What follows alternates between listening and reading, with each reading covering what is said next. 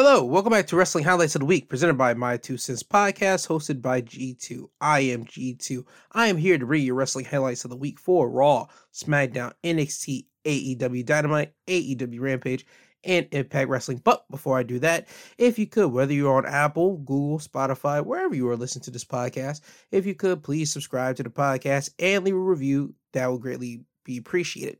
Because when you do this, this allows algorithms to know that this podcast exists and it will help let this podcast well reach other individuals that might be interested in this podcast. So thank you. Now, let's get on with the show. Monday Night Raw. Raw will open up with a tag team match with Judgment Days, Finn Balor and Damian Priest with Dominic Mysterio and Rhea Ripley in their corner, going against Rey Mysterio and AJ Styles. Finn Balor would get the win for his team by pinfall, thanks to interference from Rhea Ripley and Dominic Mysterio. Rhea would grab Rey's leg and pull him off the ring apron when AJ was trying to reach for a tag. Rey would start moving his attention over to Rhea and start walking towards her. Dominic would get in the way of Rhea and stand in front of his father. He would drop to his knees and tell his father to hit him, but Rey wouldn't do it. Rey would then decide to start moving his uh, moving his tension back to the ring, and Rhea Ripley would clothesline Rey Mysterio. AJ seeing all this, he would get distracted, and this would allow Finn Balor to hit AJ with the shotgun dropkick, and this will have AJ laying on the mat, and then Finn will finish him off with a coup de grace for the win. After the match, Rey Mysterio would get in the ring and start apologizing to AJ. AJ would shout at Rey for not being there when he needed him. AJ would shove Rey to the mat. Rey would then leave out of the ring looking at AJ and start walking to the back. AJ knows that he messed up. He just stands there and behind AJ is the Judgment Day, and they attack him. Everybody starts beating up on AJ. You see Damian lift up AJ, hit him with the South Side of Heaven, which is a choke slam. And then you have Finn just kneeling over AJ, telling him, You should have listened to me. I'm your friend. So this is still Finn's way of tough love for trying to get AJ to join the Judgment Day, trying to get him to join him. Will this happen? I don't know. Maybe it might happen at Extreme Rules when Finn goes against Edge. Who knows? We'll see. I'll get more into that towards the end of the episode because I'll be giving my Extreme Rules uh, prediction. Uh, after this, we have Bobby Lashley going against Mustafa Ali. This match comes about because Bobby Lashley was doing a backstage interview and he was talking about how great it is to be the United States champion. He wants people to step up. Mustafa Ali walks up saying that he's been stepping up and he wants a shot. Bobby says, Yeah, go ahead, get in the back of the line. And you just keep proving yourself. Mustafa Ali isn't feeling it, and he tells Bobby, No, I'm not telling you, I'm demanding you. Give me my opportunity. So that's how this match comes about. But it's not for the United States Championship. Bobby would win the match by referee stoppage when Bobby would lock in the hurt lock on Ali, and Ali wouldn't give up. He just ends up passing out in the hurt lock. Um, Mustafa Ali took one hell of a beating, but he was able to give Bobby Lashley a beating as well, but not to the point that Bobby like was like hurt hurt in this. No, he got a little fizzled, but Mustafa Ali he took one beating, a spear. He took the um shoulder to the clothesline, not clothesline, but to the ring post. I mean, Bobby was just manhandling Mustafa in this, but Ali showed heart. He was not going to give up. And after the match, you will see Bobby go over to Mustafa and start helping him to his feet. And unbeknownst to them, you see Seth Rollins attack Bobby from behind. Seth will hit Bobby with two curb stomps. The second curb stomp will be on the United States title. Seth will leave the ring, and then you'll see Seth looking at Mustafa, who's on the floor, and Seth will give Mustafa a curb stomp on the floor. Now, with this all being said and done, it would be announced that next week on the season premiere of Monday Night Raw, we will be getting a United States Championship matchup between Seth and Bobby Lashley. So, with that, Seth would still be out here. He would get a mic and he would start talking about his upcoming match with Riddle at Extreme Rules in the Fight Pit.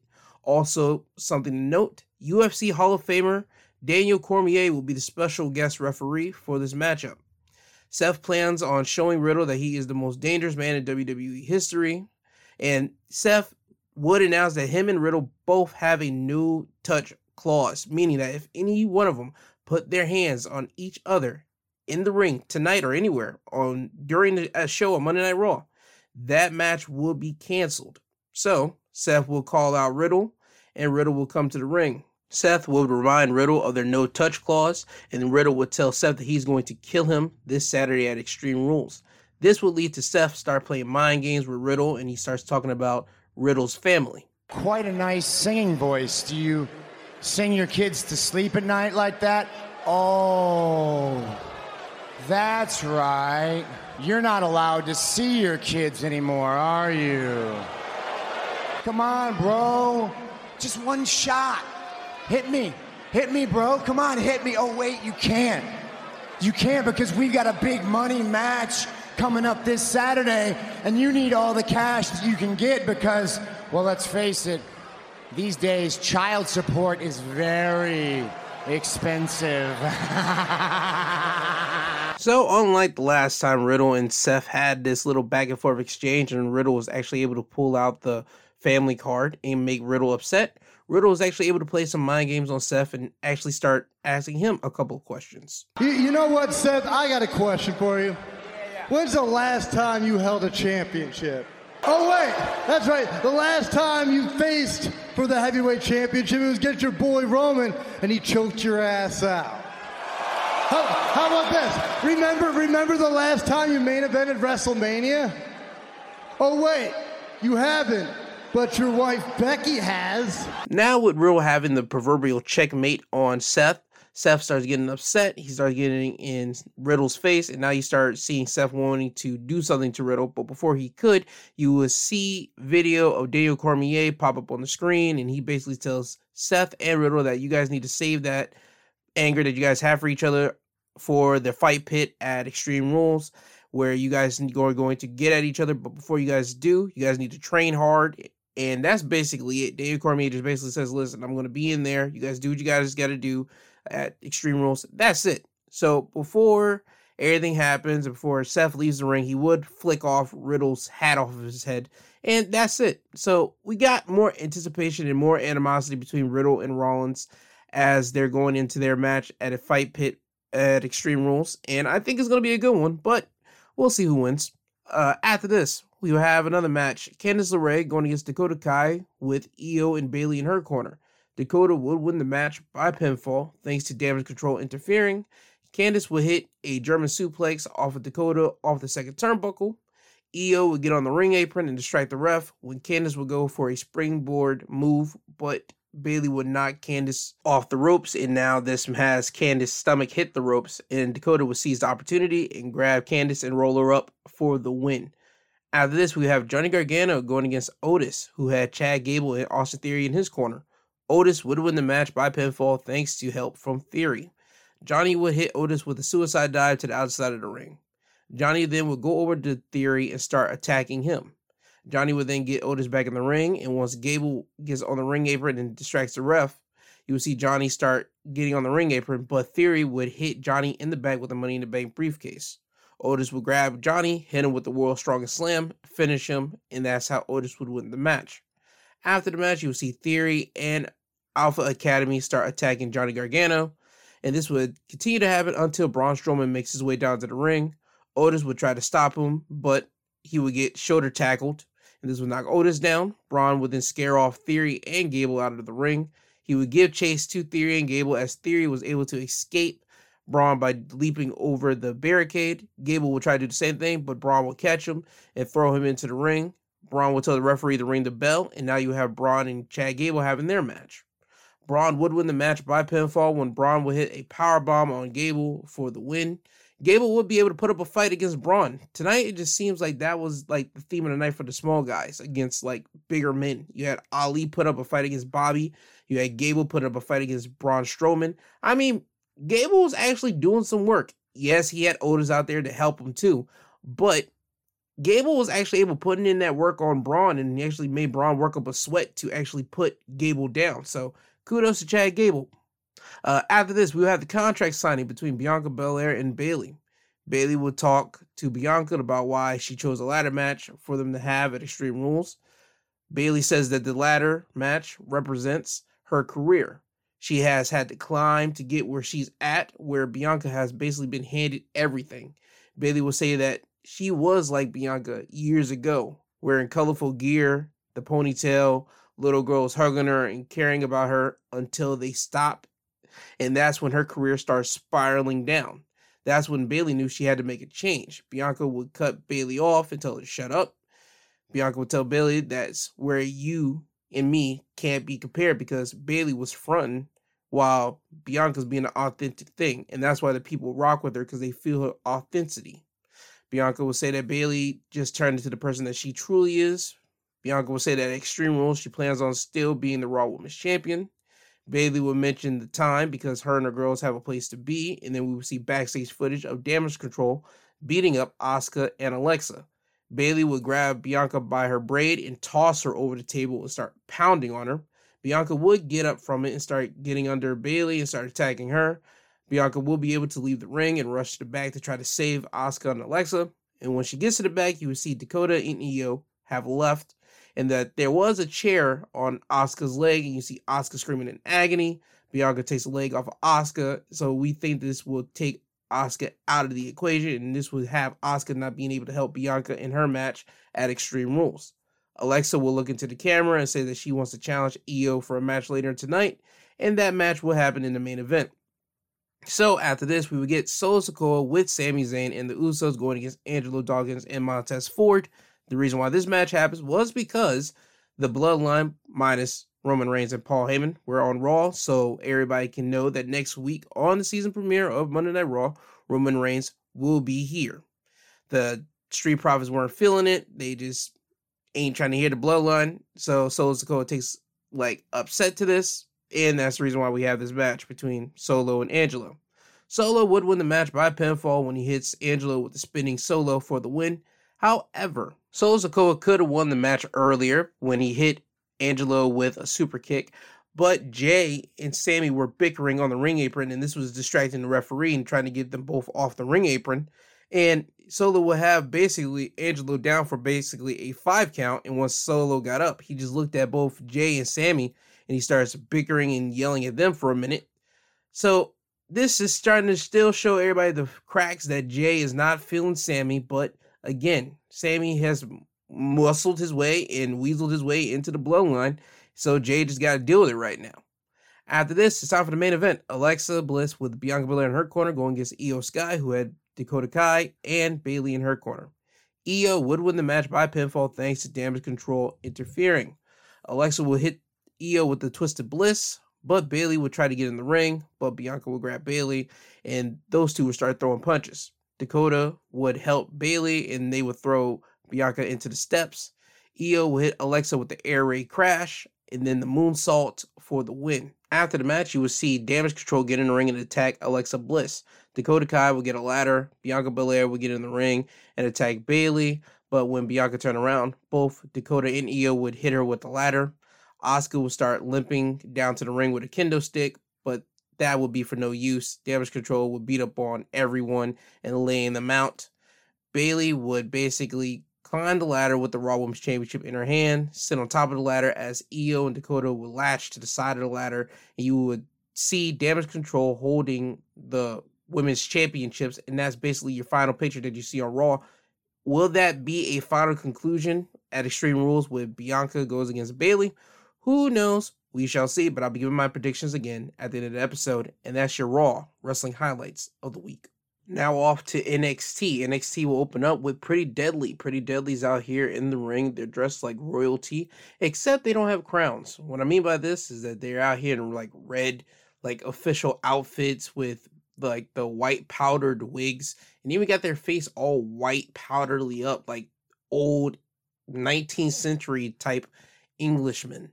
Um, they are out here for their State of the Union address to the fans. They will be out here to gloat about being two time NXT Tag Team Champions. Also, they talk about how they have beaten the tag teams that are here and there's no teams left.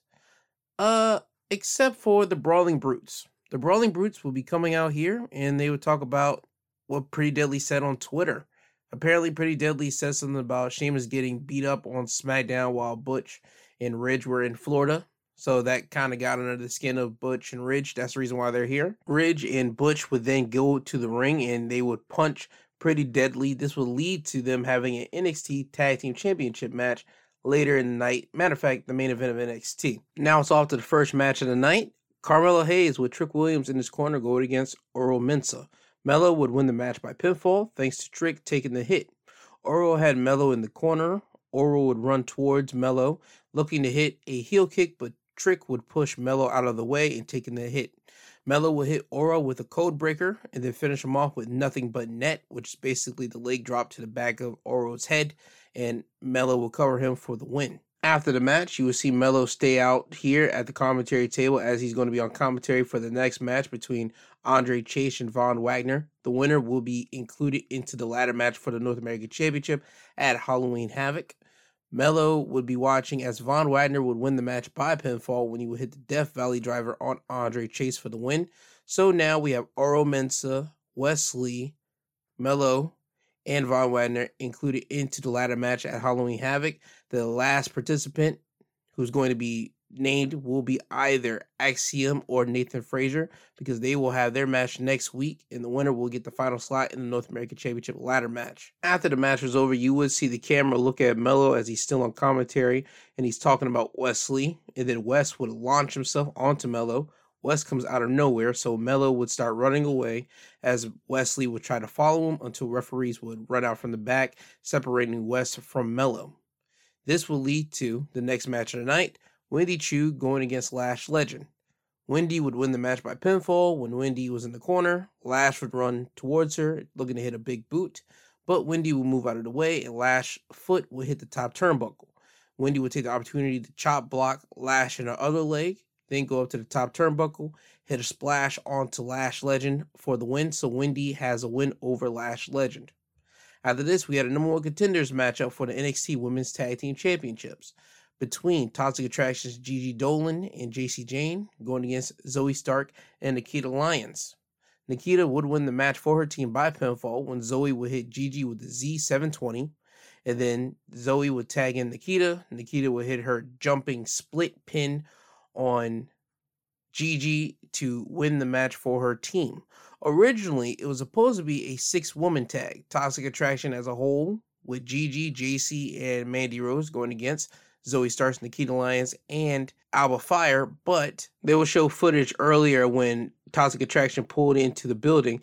You see Jacy and Gigi get out of their vehicle, and you already know that Mandy's in there. But before Mandy could come out, you will see Alba attack both Gigi and Jacy, and she basically hijacks the vehicle with Mandy inside the car. So that's the reason why we had this tag team matchup instead of the scheduled six woman uh, tag match. After this, we have the Grayson Waller effect with Cora Jade and Roxanne Perez as Grayson Waller's guests. Grayson will have security out around the ring to look out for Apollo Crews. Grayson would try to speak, but the ladies would interrupt him. During the segment, Roxanne would mention that Cora and her were supposed to break into WWE together and do what the four horsewomen did for them, but carry the baton of the four horsewomen and carry it farther. Cora would say that Roxanne had to complain to somebody for her to get a rematch with her at Halloween Havoc. Roxanne and Cora would trash talk each other until Grayson would cut them off. Grayson will let the ladies know that in two weeks' time they will pick each other's opponents. And the thing about that is that anybody on the WWE roster is available. Well, not the men, but any woman on the main roster. So you could get Bianca Belair coming out to NXT. You could get Rhea Ripley. You could get um, you could get Raquel Rodriguez. You could get any woman on the main roster coming down to NXT to face either lady is all the pigs all depends on who they choose for each other to face. Uh, Grayson will also let them know that they are going to have a spin the wheel, make the deal match at Halloween Havoc. Basically, you have a roulette wheel, and whatever it lands on, that's the match they have. Grayson will leave the ring and spin the wheel, and it will land on Weapons Wild match. So I'm just thinking that it's a fall count anywhere match, but just with a whole lot of weapons. That's what I'm thinking. They didn't really give any type of like explanation on it, but we'll probably get that next week on NXT. Cora would try to attack Roxanne from behind with the kendo stick, but Roxanne would catch it. The security would get in the ring and separate the ladies. Apollo Crews would appear behind Grayson and grab him and then drag him underneath the ring. And the next moment, you will see Grayson come out from underneath the ring. You will see like red patches, like red, like leaking under from its eyes and he's like crawling away to get away from Apollo. That's kind of was Apollo's vision. He was gonna leave uh, Grayson with red eyes, the same way that Grayson did him a month ago. So Apollo and Grayson's like feud isn't over yet, And I think at Halloween Havoc, we're probably to get Grayson Waller going against Apollo in like a blindfold match. That's why I think we could be leading with this because it's all about touching each other's eyes. So we might get that Halloween Havoc. It was not announced on this week's episode of NXT, but we might get that. Uh, after this, we will have Julius Creed going against Duke Hudson. Julius would win the match in quick fashion by hitting him with the rolling Oklahoma slam, then the sliding clothesline for the win. After the match, Brutus Creed would come out and start smashing Duke Hudson. They're doing this because Duke made some comments about Brutus earlier in the show, so that's the reason why Brutus is out here. Um, Damon Kemp's voice will hit the air, and you will see Damon on the perch balcony of NXT. Brutus will say that he wants another match with Damon. Damon will tell Brutus that he already had his chance. Now it's his brother's turn. Julius would say that's fine because he is his brother's keeper. And once he beats Damon, Damon has to give his brother a rematch. Damon would agree to that condition only on the condition that Julius agrees that when he beats Julius, Brutus Creed will have to leave NXT. Brutus would accept that condition on his brother's behalf. Julius would say that he doesn't want to pin or submit Damon. He wants to beat him up badly and he wants to send him out on an ambulance the same way that he did Roderick Strong. Damon would agree and he would tell Julius to tell Roddy to make room for them. So at Halloween Havoc, we got Damon Kemp going against Julius Creed, where the conditions are if Damon wins, Brutus is out of NXT. But if Julius wins, Brutus gets another match with Damon. I have a feeling we're gonna get uh, Julius winning because I don't see them wanting to call up the Creed brothers anytime soon, not just yet. But anything can happen in WWE. Who knows? After this, we will have Xyon Quinn going against Hank Walker. Xyon would win the match by pinfall when you hit a running forearm on Hank for the win. After the match, Xyon was going to do more damage to Hank, but Quincy Elliott would run down to the ring and make the save, making Xyon leave the ring. So Xyon and Quincy Elliott are having their little beef thing right now. That's not going to end in anything. It's just going to be if anything is going to leave like Xyon either leaving NXT going onto the main roster or him probably even joining up with like Joe Gacy's like group because Xyon Quinn ain't got nothing for him right now. Xyon Quinn has been doing nothing since he's been in NXT. The only thing that he was doing at one point was like doing the uh love not even really a love triangle thing, but like the infatuation that Elektra Lopez had with him whenever Xyon was going against uh, Santos Escobar. But once that got clipped, and done with, they haven't been able to find nothing for Xyon. So I don't know what they're gonna do with Xyon after he gets done with uh, Quincy Elliott. We'll just have to see as NXT continues to go on. And now off to the main event, the NXT Tag Team Championship matchup between the Brawling Brutes and Pretty Deadly. Pretty Deadly would win the match by pinfall thanks to Imperium interfering. You have Ridge Holland hit Kit Wilson with the Emerald Fusion and then go for the cover, but Giovanni Vinci would run down to the ring, Giovanni would get on the ring apron. Ridge would knock him off the apron. Ludwig would then run down to the ring, but Butch would attack him. Elton Prince would attack Butch, leaving Butch laid out on the mat outside. Ridge would be watching this, and this would allow Kit Wilson to chop block Ridge. Then you would see Pretty Deadly get in the ring and hit Spilt Milk on Ridge Holland, cover him one, two, three. So that's how Pretty Deadly are still your NXT Tag Team Champions. After the match, you see Ridge and Butch continue to fight Imperium through the crowd to the back. Then you see the teams of Edris Enofe and Malik Blade coming out, looking at Pretty Deadly, who's in the middle of the ring. And then you see Brooks and Jensen on the NXT perch as they're watching again. They're Pretty Deadly in the middle of the ring. So Pretty Deadly has two teams gunning for them for the NXT Tag Team titles. Are they going to do anything in Halloween Havoc a triple threat? Probably that's where I think it's headed to. But again, nothing was confirmed. So we'll have to wait and see for next week's episode of NXT. But that is your NXT wrestling highlights of the week. Now we're off to AEW Dynamite. Dynamite will open up with a one on one contest between MJF and Wheeler Yuta. MJF would win the match by submission when MJF was able to lock in the Salt of the Earth armbar on Yuta. Yuta wouldn't tap out initially, but whenever MJF had to switch it around and put more torque onto the armbar, you would see Yuta tap out. This was a nice opening matchup between MJF and Wheeler Yuta, and this is also showing that Wheeler Yuta is that guy that people will care about during some time as his time in AEW continues to like grow in AEW. We already see people care about him, but you could tell with the right people in the ring with him to go against, he will be a bigger uh, star in AEW. MJF was the perfect foil for Wheeler Yuta.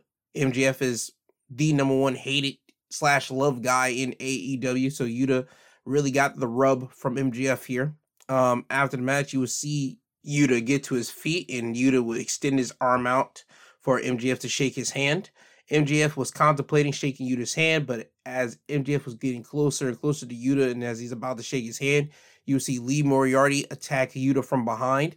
MJF would look like really weird at Moriarty, then he starts shoving Moriarty by telling him, I didn't tell you to do this. Moriarty continues to jump on Yuta. You see MJF again push Lee Moriarty saying, Hey, I didn't ask you to do this. Stokely Hathaway would walk down to the ring and he would give MJF his dynamite diamond ring, telling him to punch Yuta in the face, and MJF is telling Stokely he doesn't want to do this. Stokely would shout at MJF, punch Wheeler Yuta in the face. So it seems that Stokely is more the aggressor to MJF here, at least in this one sentiment right here. Um, Moriarty will lift up Yuta and hold him so MJF can punch him in the face. But before MJF could do that, we will see William Regal leave commentary and he will put on his brass knuckles and walk towards the ring.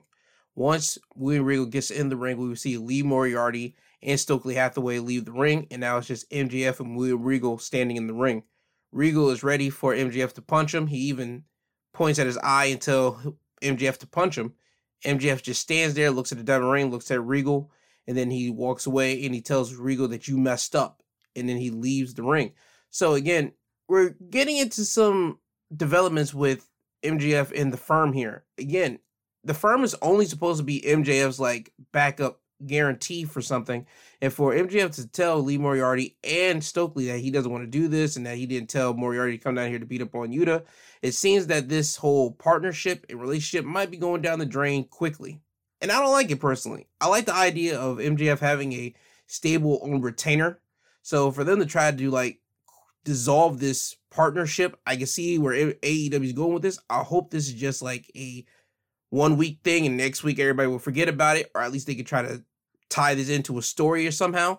With this was just some uh workers discrepancy or some worker thought that he can get ahead or some type of deal that MJF and AEW can easily like write out in the storyline. But I would like to see the firm still stay with MJF because MJF does need a stable for MJF to have the year MJF that he should be having towards 2023 because remember his contract ends in 2024. So for MJF to be getting that big monstrous push for him to be the world champion because he's going to be the next world champion. He's going to need people to uh, back him, and the firm are the perfect people to back him. So I hope they'll be able to figure this out instead of quickly like dissolving the partnership here. Uh, after this, we will have Jay Lethal going against Darby Allin. Darby Allin will win this match by pinfall thanks to Sanjay Dutt and Satnam Singh coming out to the ring. Well, coming out um, you will have Darby on the second turnbuckle when Satnam and Sanjay will be standing on the entrance stage. Jay Lethal would suplex Darby off the turnbuckle. Jay Lethal would see Sanjay and Satnam and tell them to go to the back because Jay Lethal didn't want them out here. He told them last week that he didn't need them, that he just wanted to have a one on one match with Darby. So as Jay is telling Sanjay and Satnam to go to the back, Darby would get Jay, roll him up, and get him into the Last Supper pin for the win. After the match, you will see Darby get up and extend his hand out to Jay Lethal so Jay can shake it. Satnam and Sanjay would yell at Jay so he could come to the back with them, but Darby would push Jay before he could leave the ring and tell him to shake his hand. And Jay Lethal would shake Darby Allin's hand, so Jay Lethal was starting to move in the right direction of being a good guy. And I can see the relationship between Jay and Sanjay probably going separate ways because Jay Lethal did not need Sanjay or Satnam, and that's probably what's going to be harping on him for these next couple of days, probably even next week. Uh, after this, we have the TNT Championship matchup between Brian Cage, who had Prince Nana in his corner, going against Wardlow. Wardlow would win this match by pinfall when you hit Brian Cage with four power bombs for the win. This was a nice showing between Brian Cage and Wardlow. They had a nice back and forth match between both guys. This was two big guys just slamming each other, but you also had them pulling out like other arsenal maneuvers that you know that they can do, but you just haven't seen them do in a long time, especially from Brian Cage. Brian Cage hasn't been on Dynamite for some months, and I mean months. So it was a good fixture to see Brian on here, and it was also a good fixture to see what Wardlow can do whenever he's actually going against a another big guy like him that actually can move and do all these high flying moves like he can do. So these two really had a hybrid big man match here.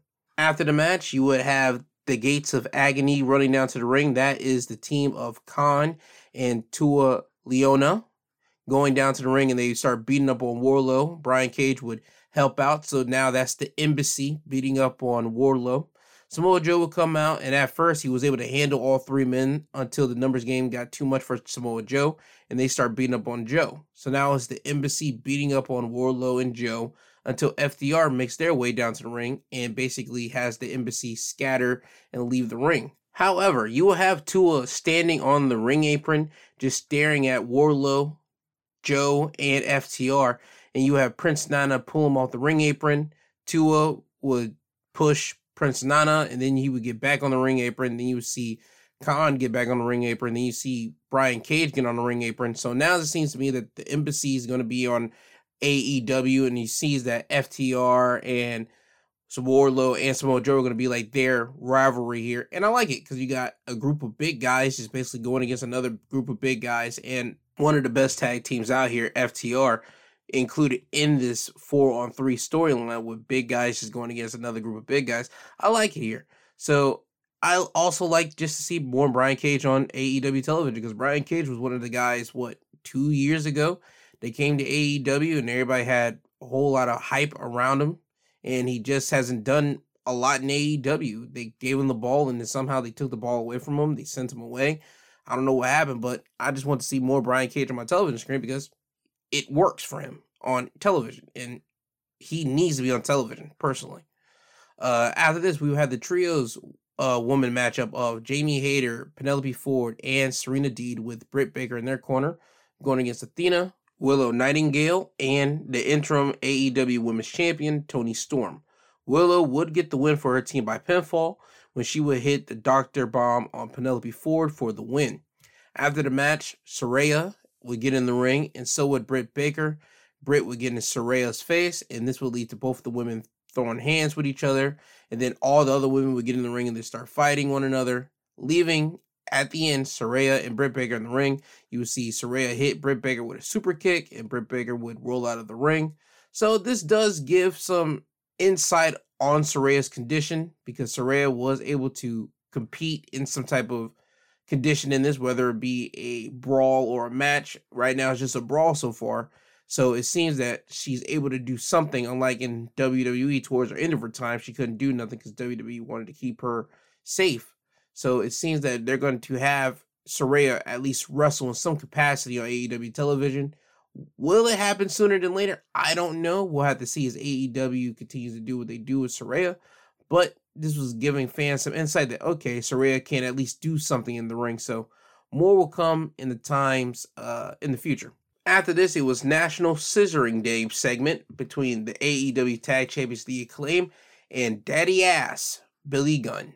Anthony Bowens will say that the Acclaim are the winningest tag team in AEW history. They are the greatest homegrown team in AEW. And thanks to the fans, they have the number one top selling uh, t shirt which is the Scissor Me Daddy Ass t shirt. Also, they are grateful for being the AEW Tag Team Champions. Anthony Bowens would break down what scissoring is. Is basically when two friends is basically throw up the peace sign and just put it to, to the side and just scissor with each other. It was a sign for friendship and a sign for endearment. Uh, Billy would say that he went to the Capitol building and they gave him a gift to give to the acclaim, and it was a pair of golden scissors. So you would have that happening. Max Caster would mention that since they're in the nation's capital, you would hear Max mention that his father was on the Super Bowl winning team 40 years ago for the Washington football team. Uh, Max would say that he doesn't care whether you are Democrat, Republican, red, or blue. Everyone here can agree that everyone loves the acclaim. So you will see the acclaim and Billy Gunn. They're about to scissor until Swerve Strickland will come out and ruin the festivities. Swerve will say that this is the most dumbest thing he has ever seen. Swerve would say that the acclaim shouldn't be the tag champions and that it should be Swerve in our glory, but thanks to Billy for giving them the assist.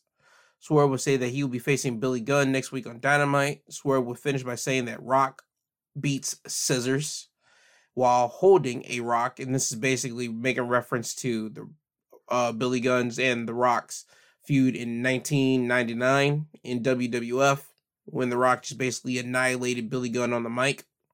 Uh, then you have Mark Sterling coming out and say that paper covers rock, and then Sterling would say that he told everyone that Swerve was a jerk, but the stupid fans and the people in the back didn't listen to him. Swerve will tell the acclaim that they need to get rid of Swerve, and he wants them to sign his petition. Max Caster would punch Mark Sterling. Billy Gunn would then body slam Sterling, and then you would see Billy hold up Sterling's legs, and you would see Anthony Bowens get on the second turnbuckle, and then leg drop Mark Sterling in between his legs on his nuts. After this, you will see the Acclaim and Billy Gunn do the scissors in the middle of the ring to send the fans home happy after this segment. It was a good segment here. It could have done without Mark Sterling, but I got they got where they needed to go. So it seems to me that Swerve and Our Glory are still next up for the AEW World Tag Titles, and that before they can get the tag titles, you are going to see Swerve take out Billy Gunn next week on Dynamite. I see that's where they're going with this. Uh, after this, we will have Rush going against Hangman Page. Hangman Page will win the match by pinfall with a buckshot lariat. After the match, you will see Jose, the assistant, wave his hands, and Private Party will come down and surround the ring. Moxley will come through the crowd and make his way to the ring. Private Party would start walking away. Moxley would get in the ring and he would have a mic in his hand. He would start looking at Hangman Page, and those two would start circling each other. Moxley would say that he's been waiting three years for this moment. He's been watching Page, studying him, and between the both of them, they have beaten about everybody that's been in AEW. Mox would say that in 12 days they will fight each other, and this would allow him to become the top guy in AEW when he beats Hangman. Hangman will get the mic and tell Mox that you said that we have to wait 12 days. Why do we gotta do that? Why not we just go right now? So Moxley will get the mic back from Hangman and tell him that he likes him and that he's a young kid, but he needs to learn just like everyone else around here that saying stupid stuff will get them in trouble. And then Mox will leave by saying, See you in 12 days. So again, this is Mox getting Hangman prepared for their upcoming matchup in 12 days on the Tuesday night version of AEW Dynamite for the AEW World Championship. And also, they got to worry about MJF being in the back of their minds with his opportunity to cash in his uh, casino chip for the AEW World title at any time. But we shall see in the next 12 days what happens between Moxley and Hangman Page and MJF. After this, we will have Luchasaurus with Christian Cage in his corner going against Fuego del Sol. Luchasaurus would win this match by pinfall in quick fashion by hitting a choke slam, then a cutthroat variation of the KOD for the win. After the match, Luchasaurus would grab Fuego and he's about to powerbomb him out of the ring, but Jungle Boy would run down to the ring with a steel chair hit Luchasaurus in the gut, then hit him in the back with a steel chair, and Luchasaurus would roll out of the ring. Jungle Boy would get a mic and say that Luchasaurus was his best friend and they had been through everything with each other, but he still chose Christian Cage over him. He says that he is going to break Luchasaurus's fingers, his nose, and every bone in his body. Only thing Luchasaurus got to do is pick the place and the time. So Christian will get the mic and tell Jungle Boy that the match will happen next week in Canada. So that match is happening next week, Luchasaurus versus uh, Jungle Boy. Now it's time for the main event. Daniel Garcia and Bryan Danielson going against Chris Jericho and Sammy Guevara.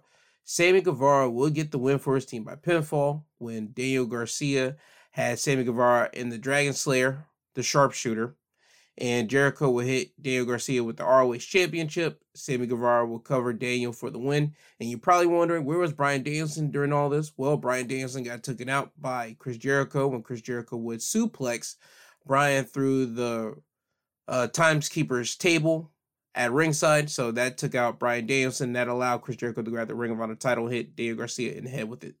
Um, solid tag team matchup to end AEW Dynamite to be honest here, I did not think that we were actually going to get Daniel Garcia and Chris Jericho actually like punching each other and slamming each other, but we actually got that. I thought this was going to be a swerve, and Daniel Garcia was just going to be baiting Bryan Danielson in. It's going to be a three on one beatdown, but no, it was actually a standard two on two matchup here, and I was shocked by that. That's my big takeaway from this matchup, to be honest with you. and people might be upset that Sammy Guevara got the win because of some backstage stuff. And for the people that don't know, let me say this right now. Uh, during AEW Dynamite, like literally the beginning, like moments of Dynamite, we didn't see this. This is all reported backstage, and it kind of got, and I'm not gonna say kind of got confirmed, but it technically did whenever this happened.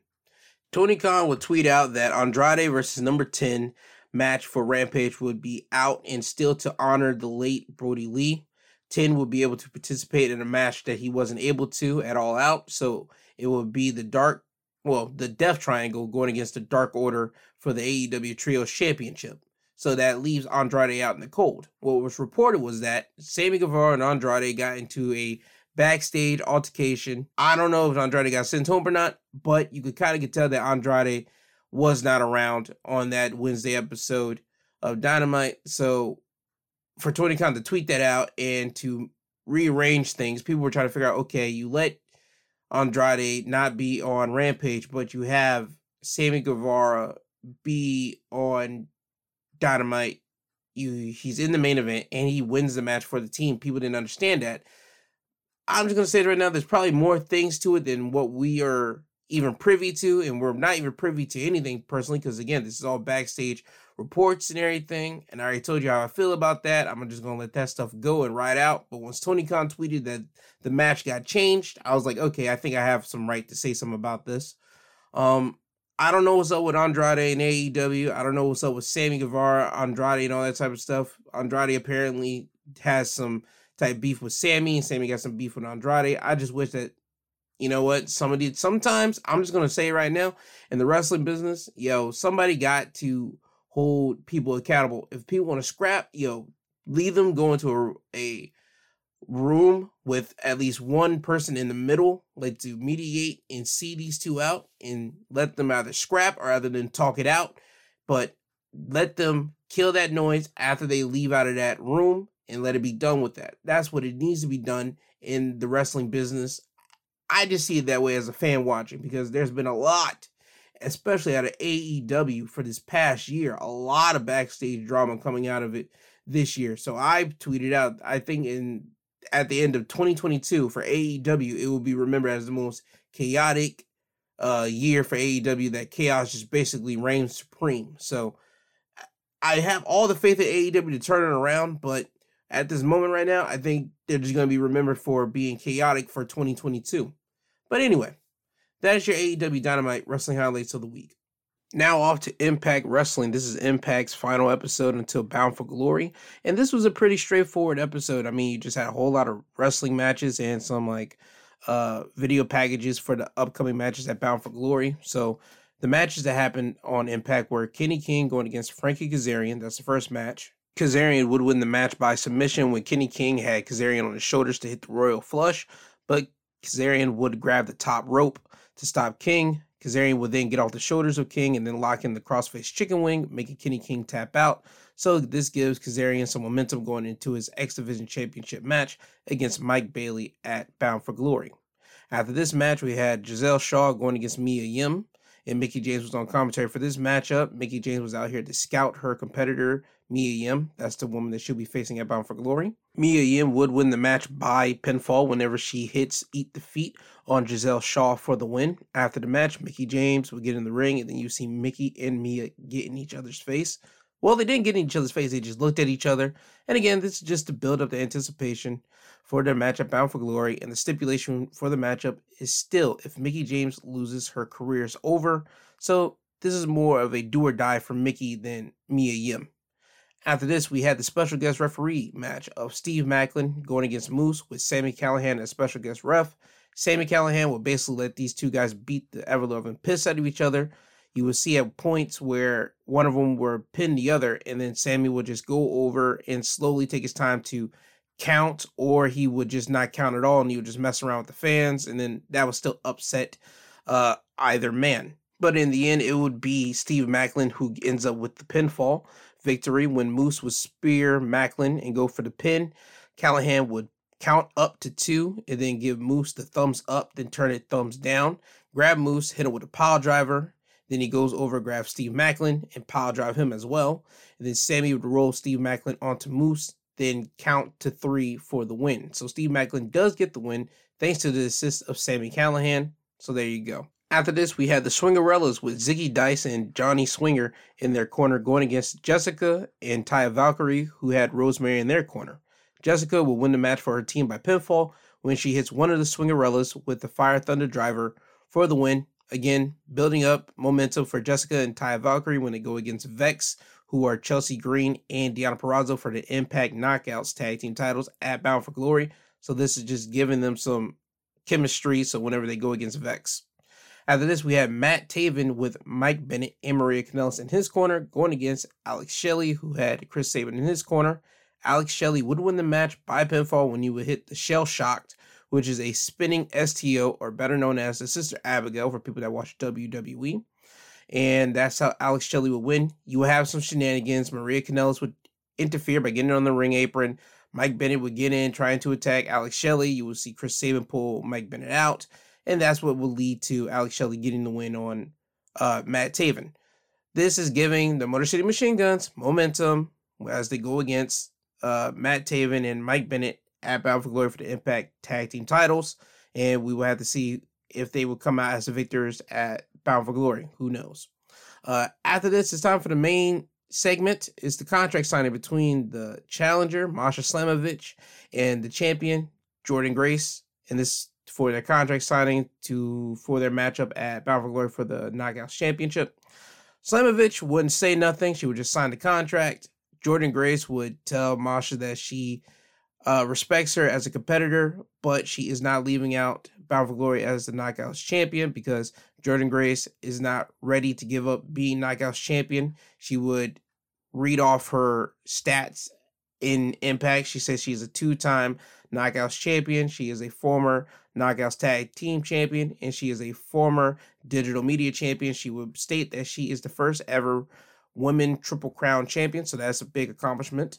Um, but yeah, Jordynne Grace just basically lets Masha know that she's not going to give Masha the Knockouts Championship at Bound for Glory. So you would get Jordynne signing the contract, and then Masha would speak Russian to Jordynne, but then she would translate it by saying Masha's gonna kill you. Then she flips the table on Jordynne, starts beating up on Jordynne a little bit. Jordynne was able to beat up on Masha back, get her onto the top uh, turnbuckle, have her in position for the muscle buster, but Masha would get out of it, kick Jordynne in the stomach, uh, grab her up, and hit her with the snowplow through the table. And in the end, it will be Masha Slamovich holding up the Knockouts Championship. And is that a uh, sign for what could happen at Bound for Glory? Who's to tell? But you will know whenever I give you the results for Bound for Glory. But with that, that is your Impact Wrestling Wrestling highlights of the week. Now off to SmackDown. SmackDown will open up with Triple H in the middle of the ring. This is the season premiere of SmackDown. So Triple H will just be out here to welcome everybody to SmackDown.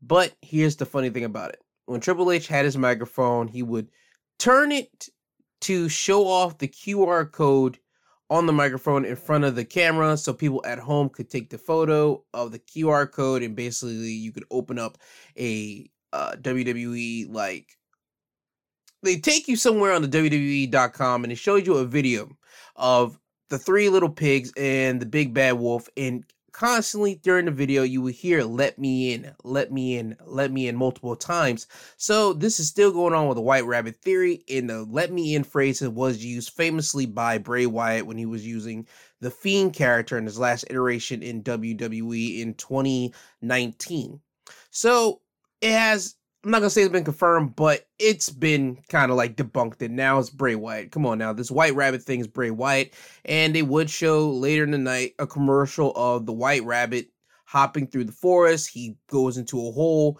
and fire bursts through the hole, and it says October the eighth, 2022. So Bray Wyatt or the White Rabbit will be at least exposing himself to show everybody who he is at Extreme Rules. So we will see who that is wink, wink, nudge, nudge, Bray Wyatt at Extreme Rules uh, later tonight, whenever you listen to the Extreme Rules or you see Extreme Rules. But I'll be having Extreme Rules uh, review out Sunday. Anywho, uh, with that little sidebar out the way, After Triple H is out here, you will have the Bloodline come out to the ring. It will be led by Roman Reigns. Roman would hit his catchphrase of certain town, acknowledge me.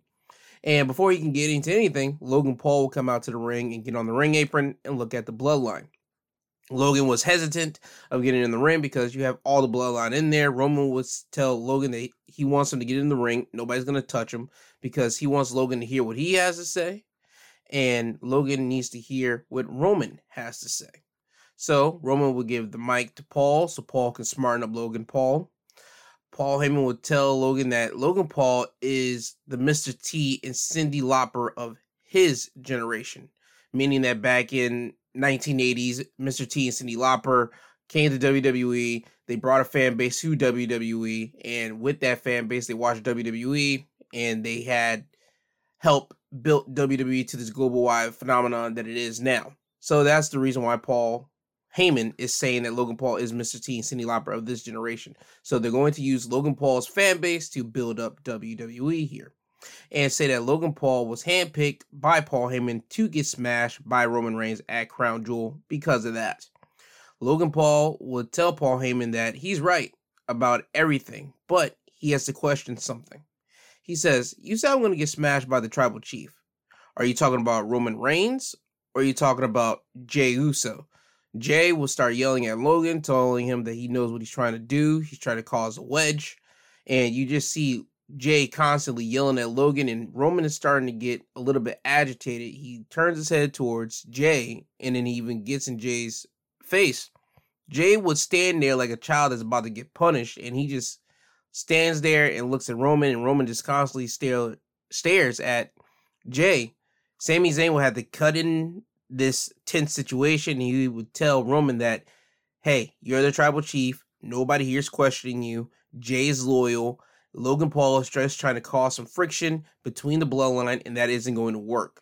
Sami will tell Logan that he is going to get beat by Roman and he's going to get smashed harder than anybody has ever been.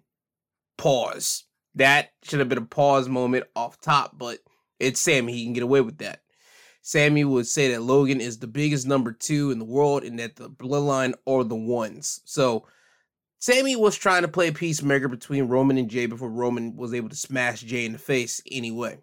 Uh, after this, we will have Solo Sikoa having his match with Ricochet, and Solo Sikoa will win the match by pinfall when Ricochet will go for the shooting star press but Solo would catch Ricochet when he jumps off and hit him with the spinning Solo for the win. It seems to me that they're really pushing Solo as the enforcer. Like, yo, Solo is the guy. We're giving him a lot of matches on mainstream, like Raw and SmackDown. For the people that didn't watch NXT and don't know who Solo is, we're giving him that time so people can understand, like, okay, when Solo gets in the ring, it's a big deal. You have to pay attention to him.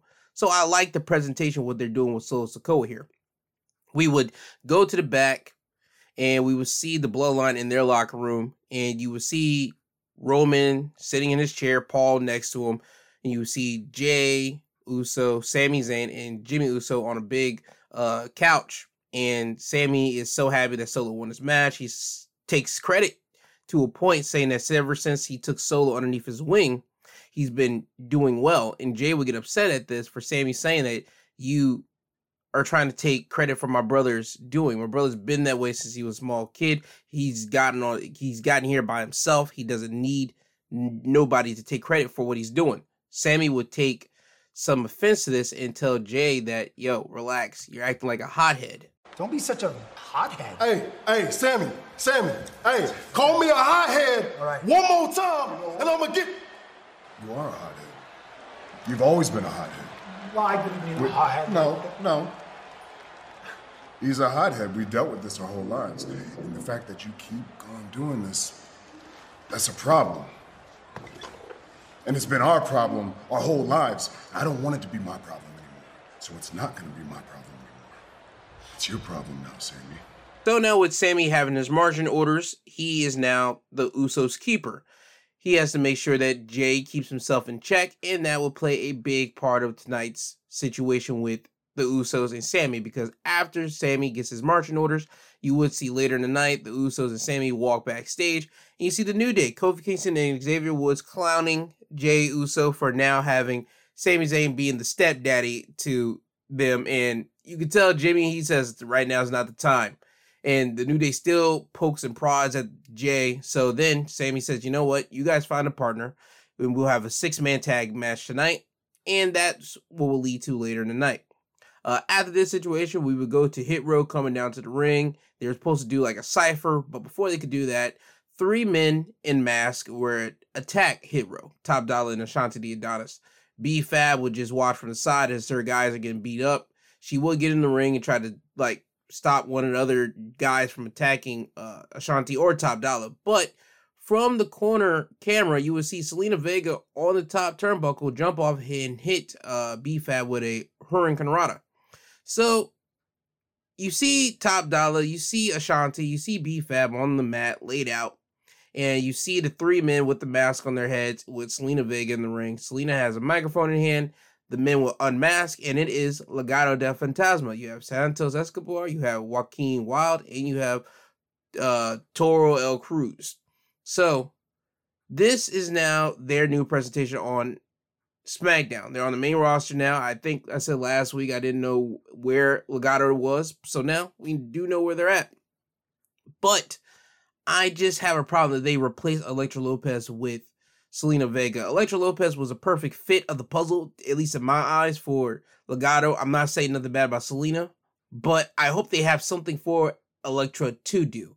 Because again, Elektra Lopez was a good fit. And trading around with Zelina is not a bad fit, but I just like Elektra a little bit better than Zelina, at least in this spot. So we'll see. I'll give it the benefit of the doubt with Zelina, because Zelina always turns things into gold. She was able to turn her partnership with Andrade into something that was big on NXT, even the main roster before he got damned to hell. So we'll see what's up. After this, we had Shotzi and Raquel Rodriguez going against Xia Li and Sonya Deville. Raquel would win the match for her team by pinfall when Raquel would hit the Tejano bomb on Deville for the win. Solid tag match here. After this, we had Karrion Kross and Scarlett coming out to the ring. And as Karrion is doing his whole fallen prey uh, entrance at the end, he's in the ring. You would see Drew slide in the ring behind Kross, and Drew would turn Kross around and forearm him, and then he started pounding on Kross. Drew would have the strap, and he would put the strap on Kross's arm and then apply the other end to his arm.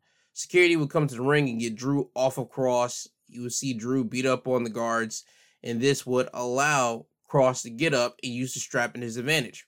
He would pull Drew into the steel post, and then Kross would use that strap and hit Drew multiple times in the back with that strap before leaving Drew just laid out outside of the ring. So again, building up their match for the Extreme Rules and the strap match, solid.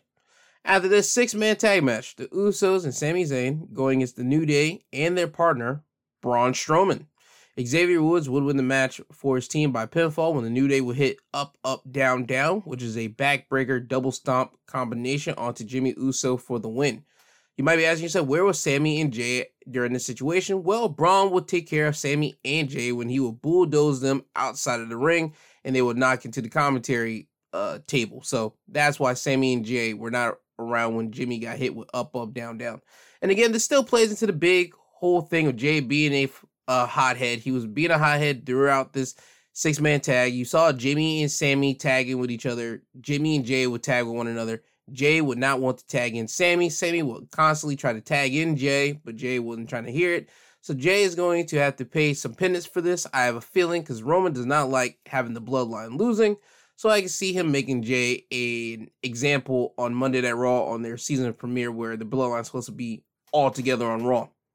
Uh, after this, we go backstage to Maximum Male Models being taken out by Max Dupri, who has now been reverted back to LA Knight. So LA Knight is now on the main roster, and next week on SmackDown, he will be going against Mons Mansoor. Sorry, I was about to say Mansoor there for a minute, but Mansoor. That's going to be LA Knight's uh, first match on SmackDown. Now it's time for the main event of SmackDown. Intercontinental Championship matchup. Gunther going against Sheamus. Gunther would win the match by pinfall thanks to Imperium coming out for uh, distraction and also interference. Sheamus will have Gunther in the cloverleaf submission, and Gunther will make it to the bottom rope.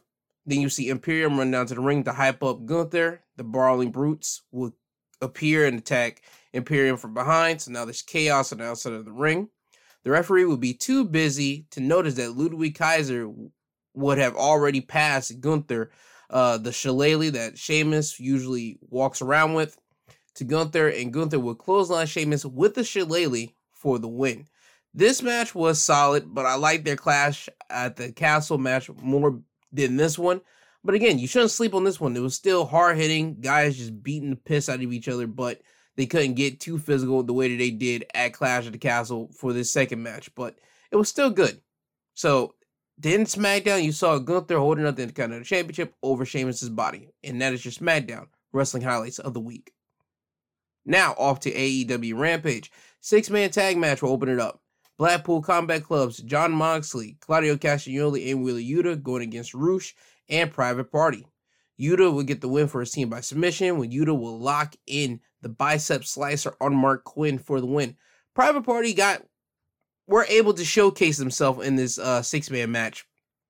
Private Party is not around on AEW Dynamite that much. They're trying to put them more on screen, but the whole them leaving Rush and uh, Matt Hardy contract tampering with them and all that stuff. They're trying to get Private Party back on television, and I like it because Private Party has been there since day one with AEW, or at least since the first episode of AEW has been around.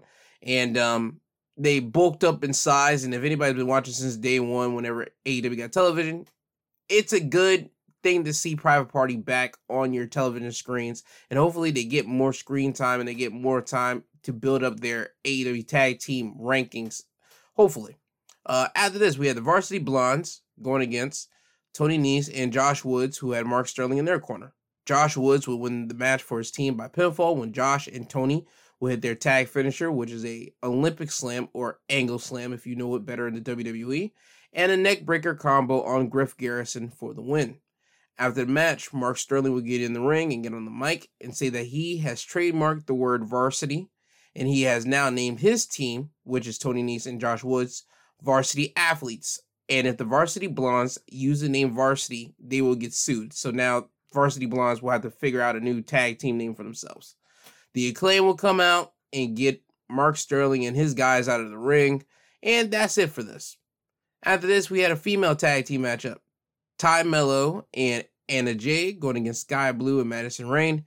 Anna Jay would win the match for her team by submission when Anna will lock in the Queen Slayer, which is a dragon sleeper. Well, a sleeper hold on Skye Blue for the win. Solid tag team woman matchup here to give the bad guys uh, um, some wins. After this, main event time. Trios Championship matchup. Dark Orders, Alex Reynolds, John Silver, and number 10 going against the Death Triangle, which is Pac, Penta, and Fénix. Death Triangle would win the match by referee stoppage thanks to interference from both Rush and Jose coming down to the ring. Alex Reynolds will have Penta on the top turnbuckle, and Jose will come down to the ring with an envelope. This is still going on with Jose working on the behalf of Andrade, trying to get 10 to come along and join his little faction. And you will see John Silver take care of Jose, and the referee wouldn't see Rush coming down to the ring and hand Pac the timekeeper's hammer. Pac would take the hammer from Rush and hit Alex in the head with the hammer. Then Pac would tag himself in, and then he would lock in the brutalizer in on Alex, and the referee would see that Alex is not moving, and he will call for the bell. So Death Triangle are still your trios champions. Pac would not have no rest for the Riri because after Rampage was over, he immediately had another match to start off AEW's Battle of the Belts. It was him defending his All Atlantic Championship against Trent, and Pac would win that match by submission when Pac would be outside of the ring, and Pac again would get the Timeskeeper hammer and get on the ring apron. Pac would be grabbed up by Trent, and Trent would try to bring him Pac into the ring with a back suplex, but Pac would hit Trent in the head with the hammer, then cover Trent for the win. The referee never saw Pac hit Trent with the hammer, so that's the thing on that. After the match, Orange Cassidy would come down to the ring and he would start attacking Pac. He would beat up on him so much that the security would come out and separate Orange off of Pac, letting Pac leave the ring with his All Atlantic Championship. And this sets up for Dynamite uh, Orange Cassidy going against Pac for the All Atlantic Championship. After this, we had the TBS Championship matchup of Willow Nightingale going against Jade Cargill, who had the baddies in her corner. Jade would win the match by pinfall when she would hit Willow with Jaded for the win. So Jade is still undefeated. She's still the TBS champion, and she's 39 and 0 in her AEW career. After the match, Vickie Guerrero will come out and say her catch line of "Excuse me, excuse me." This was all a distraction, so Nyla Rose could come out, steal the TBS championship, and run to the back with it. And you will see the baddies chasing after Nyla, and also Jade Cargill will do the same thing. So this is setting up for Nyla Rose to be the next uh, challenger for the TBS championship against Jade, and I'm not mad at that. After this, then it'll be the main event of Battle of the Belts, our wish Tag Team Championship matchup. FTR going against the Gates of Agony with Prince Nana in their corner. FTR would win the match by pinfall when Nana would get on the ring apron.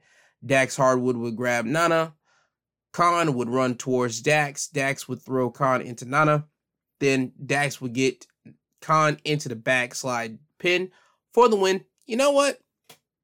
This match, I don't know what didn't work here.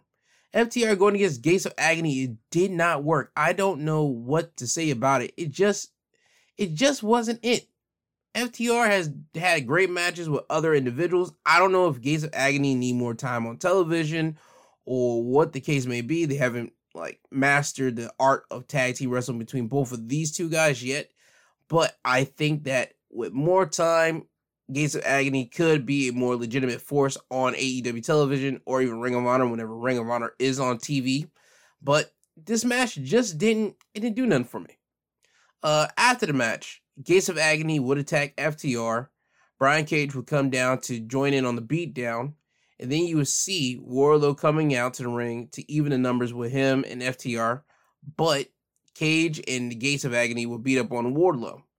Then Samoa Joe will come out and he will be able to clear out the ring of the embassy. He was able to beat up on the Gates of Agony. He was able to beat up on Brian Cage and send all three of these men out of the ring. So at the end of Battle of the Belts, you had this like standoff between Gates of Agony and Brian Cage on the outside of the ring, looking at champions all inside the ring. Of uh, Wardlow, who is TNT champion, Samoa Joe, who is the Ring of Honor television champion, and FTR, who are the Ring of Honor tag champions, the AAA tag team champions, and the IWGP tag team champions. I just have a feeling that we're going to get more of the embassy on television for AEW. And again, I'm not mad at it because Ring of Honor does not have TV. And until they have TV, I would love for Ring of Honor talent to be on AEW television so the world could get themselves established and know who these Ring of Honor stars are. So when a Ring of Honor does get a TV program, people will be able to hop onto Ring of Honor and be like, okay, I know who this person is because of AEW. They were on there instead of be like, okay, who's this guy? Who's that guy? Who's that gal? So hopefully they'll get more TV time on AEW. So whenever Ring of Honor does get TV, everybody will know who they are. But anyway, that is your AEW Battle of the Belts wrestling highlights of the week. And before I talk about my Extreme Rules predictions, I have to give you the results of what happened at Bound for Glory. I saw the highlights of it, so I'm able to tell you exactly who won the matches. For the pre-show, you had Brian Myers going against Dirty Dango, or better known as Fandango at his time in WWE. Brian Myers would beat Dirty Dango by pinfall, and he would be retaining the Impact Digital Media Championship. The match to actually open up Bound for Glory, you have Frankie Kazarian going against the champion Mike Bailey for the X Division Championship, and Frankie Kazarian would beat Mike Bailey by submission to become the new Impact X Division champion. So again, this still helps out the work relationship between AEW and Impact since Frankie Kazarian is an AEW contract wrestler. After this, we have Mickie James going against Mia Yim. And again, if Mickie James loses, she will have to retire. Mickie James would win, and she continues on her wrestling career. After this, we have the tag team matchup for the Impact Knockouts World Tag Team Championships. You had Jessica and Taya Valkyrie with Rosemary in her corner going against Vex, the champions, who were Chelsea Green and Deonna Purrazzo. We have new Impact Knockout World Tag Team Champions Jessica and Taya Valkyrie beating Chelsea Green and Deonna Purrazzo by pinfall. After this, we had the men's Impact World Tag Team Titles matchup. You had Honor No More's Matt Taven and Mike Bennett with Maria Kanellis in their corner going against the challengers, Motor City Machine Guns. The Kingdom would win the match. Well, Matt Taven and Mike Bennett would win the match by pinfall to retain the Impact World Tag Team Championships. Then it went to the uh, call your shot battle royal for the winner would be able to get a chance at any championship they want in the whole entire year. The last two people to be inside this gauntlet were Bully Ray, better known as Bubba Ray in his WWE time, and Steve Maclin. Bully Ray would eliminate Steve Maclin, so Bully Ray has one whole entire year to cash in a shot for any Impact Championship gold that he wants. I find that real weird because Bully Ray is not a Impact guy, and again, some reason somehow they want to do something with Steve Maclin. It's been proven he was the guy that beat uh, Jay White and Chris Sabin in a triple threat match. He would just beat Moose and Sami Callihan in a barbed wire triple threat match, and he just beat Moose this last uh, Impact Wrestling show with Sami being the special guest referee, nevertheless, but it was still a win is a win.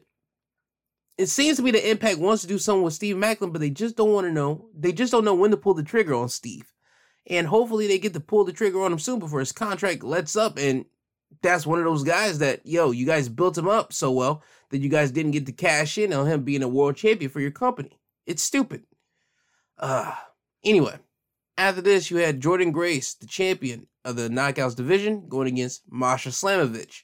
Jordynne Grace would beat Masha Slamovich to retain her Impact Knockouts Championship, so Masha is no longer undefeated in Impact. Now it's time for the main event. Josh Alexander going against Eddie Edwards for the Impact World Championship. Josh Alexander would beat Eddie Edwards to retain his Impact World Championship. After the match, Honor No More will come out to beat up on Eddie Edwards. They had a table in the ring, and it seems that they were going to put him through it. But then you saw Bully Ray come out, and people thought that Bully Ray was going to cash in his call your shot the same way that Moose did last year. But Bully Ray doesn't. He teamed up with Josh Alexander to beat up on Honor No More to get them out of the ring.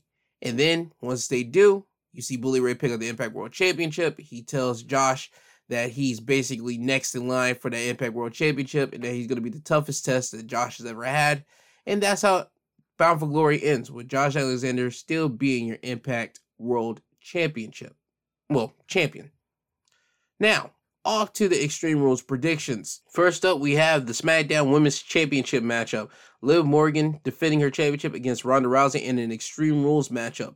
I want to say Liv Morgan so Ronda can go off and do something else because I don't know if I want to see Ronda with the SmackDown Women's Championship Personally, Liv Morgan needs to have that belt more, and if anything, we get to see a more ruthless side of Liv Morgan. This could be the test for everybody to stop having her as the underdog in her championship reign. So I'm going with Liv Morgan. Uh, Matt Riddle going against Seth Rollins in the fight pit. Daniel Cormier as a special guest referee.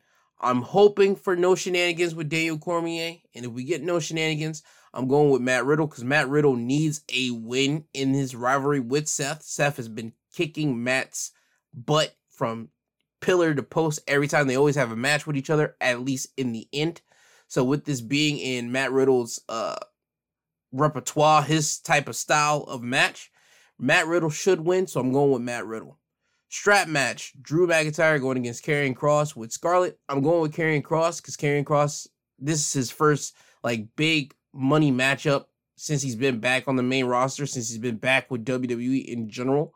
So for him to lose this, I don't know what that says about Karrion Kross. To be honest with you, if he does lose, Drew McIntyre, he can lose this, and then we can build him back up to him possibly, maybe even winning the Royal Rumble. Maybe if Cody Rhodes isn't back by then, but Karrion Kross winning the strap match. Ladder match for the Raw Women's Championship. Bayley going against Bianca Belair. I'm saying Bayley off the same thing that I said with Karrion Kross here.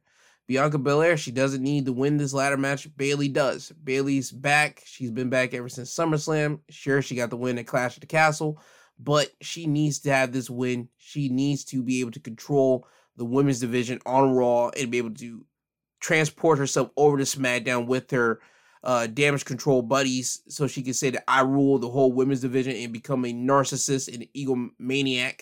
So I would like to see Bayley win. I Quit match Edge going against Finn Balor. This one's a toss up because you got Edge and Finn. Again, dream match, but it's an I Quit match. Again, I, if this should have been Damian Priest going against Edge in an I Quit match, it would have made much more better sense, at least story wise for me. But with this match happening, I could see Edge kind of saying I quit off this alone. Beth Phoenix coming out there and throwing in the towel for her husband because she doesn't want to see her husband get beat up so much. Finn Balor and Judgment Day have been on a roll so far.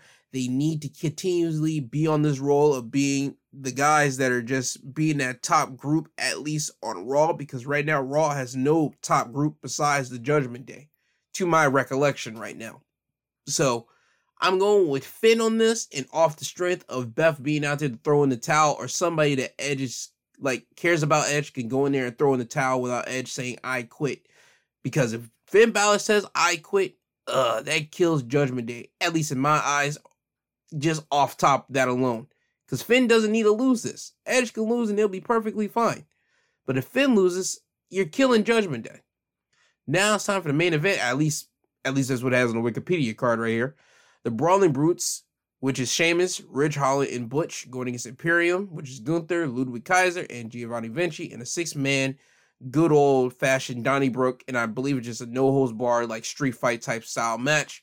We can give this match to the Brawling Brutes because this is their match. This is their forte. Anything goes, street fight. And again, Sheamus and the Brawling Brutes need a win because this past week, uh, Imperium has cost Sheamus and uh, the Brawling Brutes championship gold throughout this whole week. So I give it up to the Brawling Brutes for that. Now, with that all being said, you can check out uh, my review of that tomorrow on Sunday, as well as the Sunday episode tomorrow as well. But until then, I hope you guys are able to watch Peacock tonight to watch the Extreme Rules pay per view. If not, hey, you will be here for my reviews tomorrow. Uh, so with that, I hope you guys have a great Saturday. Don't be a dick. Love the people next to you. Love your neighbor. Be kind. Just don't be a complete dickhead to anybody, all right?